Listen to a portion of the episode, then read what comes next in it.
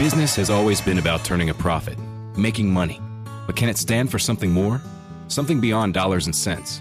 We think so.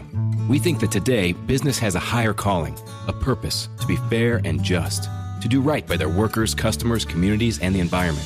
And it turns out companies successful doing that also do better for their bottom line.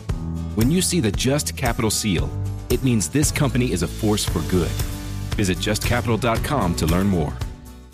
The Ed Mylett Show showcases the greatest peak performers sharing their journey, knowledge, and thought leadership. Sebastian Maniscalco. I'm a comedian. In my 20s, I wasn't like in a company, and I don't know like how marketing, sales. Yeah, you're a brand. You're a company. Yeah, and Like Jay Z says, I'm a businessman.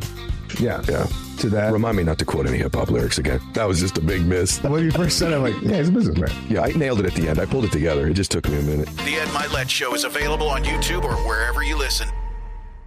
Named one of the best personal finance podcasts, The Stacking Benjamin Show with Joe and his friends makes financial literacy fun. I got an email today from the lenpenzo.com HR department. I find it really interesting. I'm an employee of one at this company, so but somebody from the HR department sent me an email telling me that I had a raise. If I just opened the attachment, I could see how much my raise was. Make sure you click on the links that are in there too. oh, absolutely. They're Yeah, safe. I can't wait. This is I'm excited. Find out more by searching the Stacking Benjamins podcast wherever you listen. It's time for News and Views with your host, Dale Jackson. It's Friday, February 23rd, 2024. And you know what that means? It is time for the fastest hour of radio you're going to find anywhere on your radio dial. It is time for news and views. I am Dale Jackson, and you are listening either in Montgomery on News Radio 1440, uh, in Birmingham on Talk 99.5, or in Huntsville on Talk Radio 103.9 FM, 7:30 a.m. Uh, the ump, and we've got a great one for you today. Of course, we start off with the seven things you should be talking about today. Uh, then we'll be joined by the legendary Will Hampson and get his thoughts on a couple things uh, going on in Alabama and how they're affecting uh, the country. And we also have 10 with him at the end of the program. So we got a lot going on here today. You got a lot going on with you. We got you to Friday. Let's get you through it. And then on to the weekend. Great way to start that right now. Uh, into the seven things you should be talking about today. Brought to you by my friends over there at the Alabama Men's Clinic. Yeah, and I say my friends because I've gone in there. I scheduled the appointment at alabamamensclinic.com. I went in there and I got the free blood work. I had the free consultation. I sat down and I had a conversation with these guys, and that conversation went great. They told me how I could live a better life, what I needed uh, to do. And listen, there's a lot of things they can treat you for low T, ED, other stuff as well. Uh, if you have any of those things, they can help you with that, and they'll do a great job for you. News and Views listeners have benefited greatly by talking to my friends over there at the Alabama Men's Clinic, and you will as well. That's alabamamensclinic.com. Check them out today. Do so right now. You're not going to regret it. And when you do, make sure you tell them Dale Jackson sent you. All right, let's get to it. It is time for the often duplicated, never replicated, the most critically acclaimed segment here on News and Views, brought to you by Alabama's most trusted journalist. It's the seven things you should be talking about today, journalist.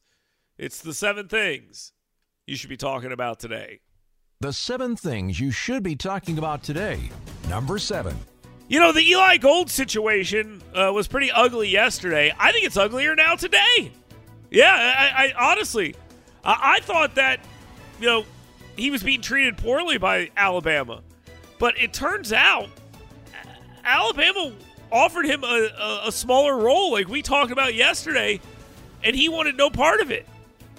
Uh, They said that they were presented with an opportunity by the school to do the 8 A broadcast and, and do a more limited role, and he wanted no part of this. So I, I, I retract my statement uh, that Eli Gold was treated poorly here. I, it sounds like they did exactly what they should have done. He will be doing the play by play radio voice for the Nashville Kats of the Arena Football League. Oh boy, that sounds super exciting. Uh, but yeah, I, I feel bad uh, slamming on Alabama for how they treat him because it turns out maybe not so bad. Number six. Uh, after protests at the homes of Supreme Court justices, uh, members of the media like Tucker Carlson, and, and even the brain dead schmuck mayor of the city of Decatur, Tab Bowling, uh, the Alabama legislature is now attempting to forbid citizens uh, from standing outside their homes and screaming at them, which I think is completely reasonable. And people are saying, well, it's a violation of free speech. It, it, no, it's not. Okay? It, it's not a violation of free speech to say, stop standing outside people's houses and screaming at them. Uh, State Senator Arthur Orr said this The bill allows the locals to bring in whatever local ordinances they want that would be replaced with what the state does. A lot of cities have noise ordinances or you have to get a parade permit to march up and down the streets, but to go to someone's house and plant yourself and stand on the sidewalk so you're not trespassing and create a problem, no, we're not going to allow that part. Uh, I added the no, we're not going to allow that part. Number five. Uh, the Alabama State Senate ignored Birmingham Mayor Randall Woodfin's childish, simplistic, buffoonish. Do I not like mayors today? What's going on? Buffoonish attempt to get college athletes uh, to play football outside of the state of Alabama because they were going to pass a law he didn't like. And it passed uh, bans on divisive concepts in schools. Uh, it stops schools from letting students use the other gendered bathrooms. These are colleges, by the way. It, reins in some of the diversity, equity, and inclusion programs uh, in Alabama. What Woodfin is going to do next, I don't know. Uh, he's not going to run his city. He'll probably send a tweet or something uh, out, and it's unfortunate that he went and did this sort of stuff, mostly because it didn't work. So what do you do now? He should put on his like USC jersey and uh, go down to the, the, University of Alabama and talk to those football players and, and tell them they need to, you know, get on a bus and get out. Number four. The media appears to be involved in yet another cover up for President Joe Biden that is reminiscent of the coverage of Hunter Biden's laptop. Uh, this is after CBS News fired Catherine Herridge and seized her documents involving her reporting on the Biden crime syndicate. Uh, from the reporting at the New York Post, you're not seeing this in many other places. Uh, seizing the personal effects of a journalist after you fire them is kind of rare. Uh, they don't know if they're going to give those things back to her that show some of the Biden uh, issues. And it's a very odd thing for CBS to be doing here, uh, but they are doing it nonetheless. Uh, this follows a solid week of a media narrative that says because an informant lied to Congress about the Biden crime family, that now there's just no big deal about it. Nothing to deal with here. There's there's nothing wrong with Biden's obvious grifting uh, done by his crackhead son and you know the big guy. No worries there. Number three. Uh, United States Senator Tommy Tuberville, a Republican out of Auburn, spoke at the Conservative Political Action Conference, CPAC, uh, and uh, continued to point out that he is not interested in sending more money uh, to Ukraine. I, I, I wonder if maybe I didn't ask him this. I should have asked him.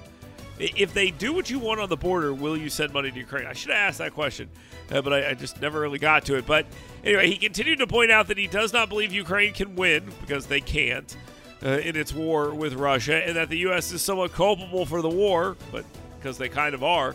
And his point is that by promising to expand NATO and build military uh, bases on Russia's doorstep, uh, that Russia, you know, felt threatened and said, "Okay, well, we're going to mess around with Ukraine."